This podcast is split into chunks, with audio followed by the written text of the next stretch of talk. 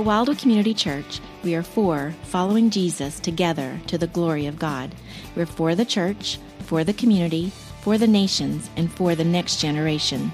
To contact us or for more information, see our website at wildwoodchurch.org. Jesus, the Son of God, came into the world and invited us, He invited you and me to follow Him.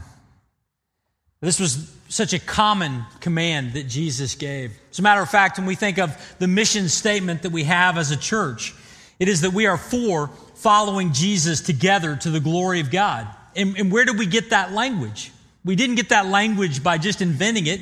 We got it by looking at the New Testament, specifically the gospel accounts, where this word follow is used an amazing number of times. As a matter of fact, the word follow appears 87 times in the books of Matthew, Mark, Luke, and John alone. In 76 of those 87 times, it refers to either Jesus' command for people to respond to him or their response. It is the gospel's favorite word for how to correctly respond to Christ. This morning at this baptism Sunday, we're going to be talking about individuals who have taken a step forward and said, I want to follow Christ. We're going to be celebrating the, the beginning of their following Christ. And before we do that, though, I want us to reflect and look at and think about what it means to follow Christ and what it meant to follow Christ in the gospel accounts. And so let's take a few moments and just take a survey of this idea of following in the Gospels. So the first thing that we want to look at is what does it mean to follow Jesus? And there's a number of things that we learn about what it means to follow Jesus. One of the things we learn about following Jesus is that Jesus invites us to follow Jesus. He invites us to follow him. This is something that we see again and again inside the gospel account. As Jesus approached people and they began to interact with him, he invited them to do what? To follow him. Think about the fishermen, Peter and Andrew, James and John. We see this in Matthew chapter 4, beginning in verse 18. It says, While Jesus was walking by the Sea of Galilee, he saw two brothers, Simon, who's called Peter, and Andrew, his brother, casting a net into the sea, for they were fishermen. And he said to them, Follow me, and I will make you fishers of men. Immediately they left their nets, and they did what? They followed him. And going on from there, he saw two other brothers, James the son of Zebedee and John his brother, in the boat with Zebedee their father, mending their nets. And he called them. And immediately they left their boat and their father, and what? And followed him. We see this also of another disciple in Matthew chapter 8 in verse 22 where Jesus is talking to this other disciple and he says to him, Hey, leave your family and come and follow me. We see this in Matthew chapter 9 and verse 9 where the one who wrote the book of Matthew, Matthew himself, talks about his first encounter with Jesus. And it says, as Jesus passed on from there, he saw a man called Matthew sitting at the tax booth. And he said to him, What? Follow me. And so Matthew did what? He rose and he followed him.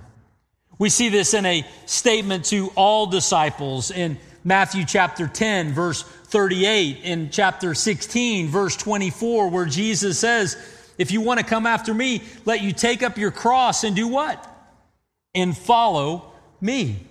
We also see this in a statement that Jesus makes to a rich young man who comes to Jesus trying to find his way to God. And Jesus interacts with that rich young man and he, he says to him, He says, Hey, I want you to come and I want you to give up your possessions and I want you to follow me. So, again and again and again, inside of the gospel accounts, what do we see? We see Jesus' invitation for people to come and to respond by following him. Now, I think that's significant for us to think about today because today, across our morning services, we have 13 people who are going to be baptized. And I want you to know that these 13 people are being baptized today, five of them in this service, not because they just got really smart or really spiritual, but because they are responding to an invitation. Jesus has come to them. He has looked them in the spiritual eye and he has said, Come and follow me. The first thing we see about following is that Jesus invites us to follow. But the second thing I think it's critical for us to see is not just that he invites us, but who does he invite? Does he only invite the super spiritual, the, the, the Christian Marines, those who have lived their lives in Sunday school? No. We see Jesus offering this invitation to all, including people who were most known for their sinful behavior. We see this in Mark chapter 2, verse 15. While Jesus was at the home of Matthew, it says, And as he reclined at table in Matthew's house, many tax collectors and sinners were reclining with Jesus and his disciples, for there were many who followed him. I love that. Jesus' invitation went to those not just who were insiders, but those who were outsiders. And that has continued even still today. Friends, those who are being baptized, we know them, we love them, we're here to cheer them on and to celebrate them, but they're not here at baptism because they have won a spiritual trophy of some kind. They're here at baptism because God, in His grace, has reached out to them. And though they are sinful people, having fallen short of the glory of God, God has given them the grace of Jesus dying in their place and inviting them to be with Him forever. We see that Jesus invites, and he, Jesus invites sinners. But what else do we see about this? Well, we, we also see that Jesus inspires with his invitation. Jesus inspires with his invitation. And, and I love this as we see it in Matthew chapter 12. See, in, in Matthew 12, it says this in verse 15. It says, Jesus, aware of this, withdrew from there, and many followed him. Now, why did they follow him? They followed him and he healed them. He healed them all. And he ordered them not to make him known.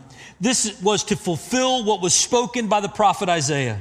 Behold, my servant whom I have chosen, my beloved with whom my soul is well pleased. Speaking of Jesus, I will put my spirit upon him, and he will proclaim justice to the Gentiles.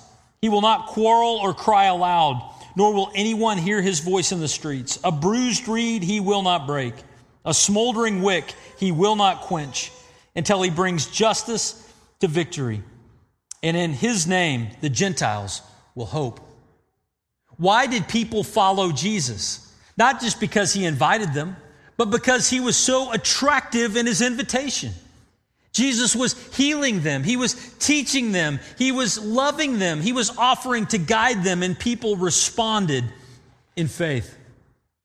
Friends, those today who are being baptized are here today because Jesus has inspired them.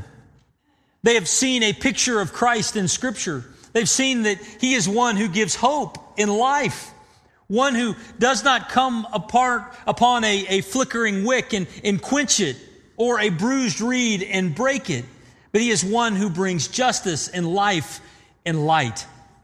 Knowing who Jesus is, seeing this picture of him in Scripture, these 13 have said, I want to be with him. They're responding to his inspiration, to who he really is. Not only do we see Jesus inviting sinners and inspiring them to follow him, but also we see that he delivers, he doesn't disappoint. He delivers, he doesn't disappoint.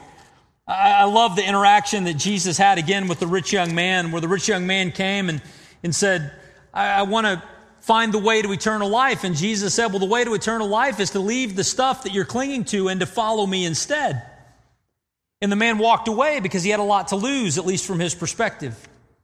And Peter's watching this whole thing unfold. And, and he's wondering, well, is it really going to be worth it to follow Jesus? Jesus, we left our nets and we followed you. Are you going to deliver or will it be ultimately a disappointment? Well, to that, Jesus responds in chapter 12 of Matthew, verses 27 to 29. Um, I'm sorry, 19, excuse me. I'm bouncing around in the Gospels here, so hang on. Show me some grace and patience here. Chapter 19, verses 27 to 29, it says, Then Peter said in his reply, See, we have left everything and we followed you, Jesus. What then will we have? And Jesus said to them, Truly I say to you, in the new world, when the Son of Man will sit on his glorious throne, you who have followed me will also sit on twelve thrones, judging the twelve tribes of Israel. And everyone who has left houses or brothers or sisters or father or mother or children or lands for my name's sake will receive a hundredfold and will inherit eternal life. But many who are first will be last, and the last first. What was Jesus saying?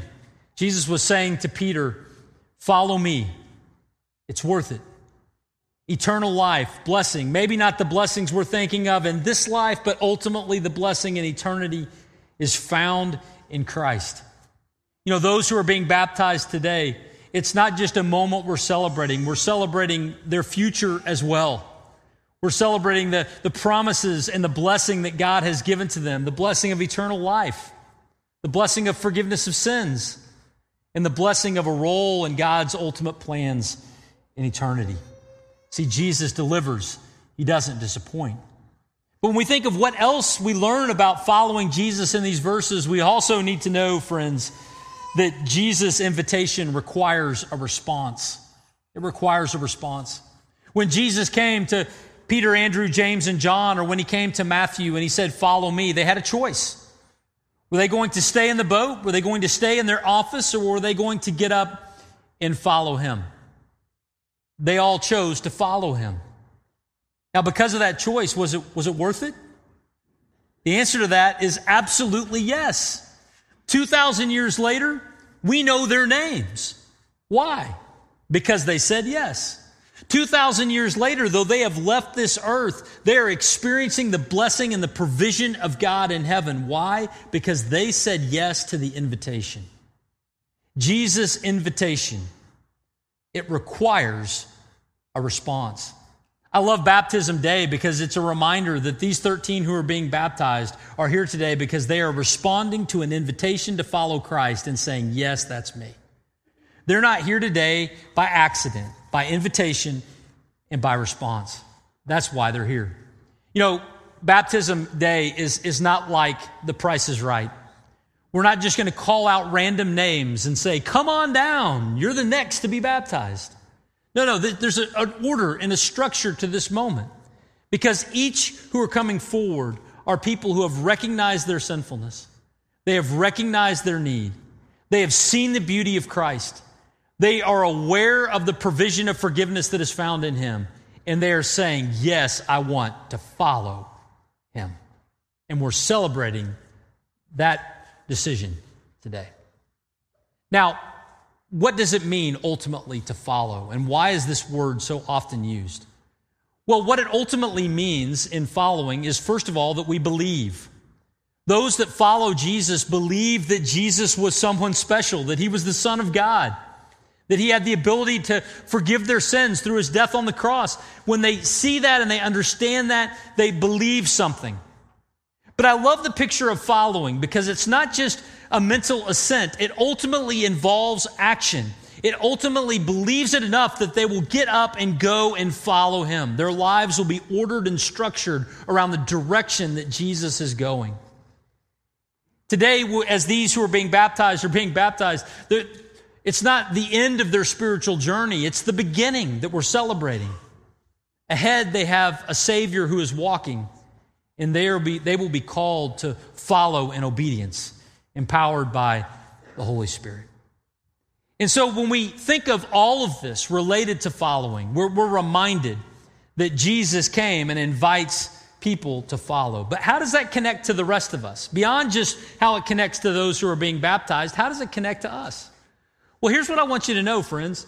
As we gather here today at Wildwood, you know what we're for? We're for, we're for you following Jesus. Not just these 13, but we're for you following Jesus. Everyone in this room. I believe you're here today because God wants to bring you to a crossroads. A crossroads that says, Will I follow Christ or will I stay on my own? And for those of us that have already begun following Christ, will we continue and persist in following Christ? Inspired by who he really is. Baptism days are beautiful reminders for all of us that a decision and a response is required to God's gracious invitation.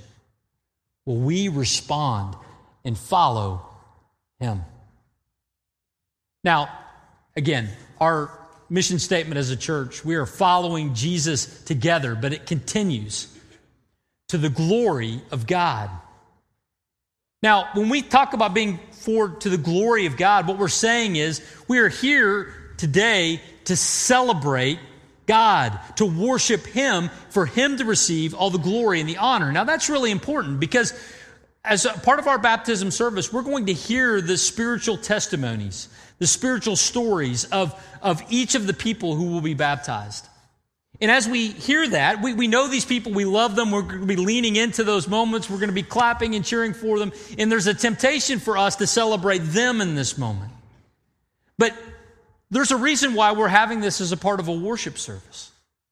Our ultimate goal in this moment is to be around them and to love them and to care for them, but also to celebrate the God who saved them. Friends, when we think of our spiritual stories, you realize the hero of our spiritual story is not us, it's Jesus. The hero of our spiritual story is not us, it's Jesus. And again and again today in this service, as we hear story after story of what God has done, May it be a prompt for us to give praise and honor and glory to the God who's the author of this moment and the sovereign over all eternity.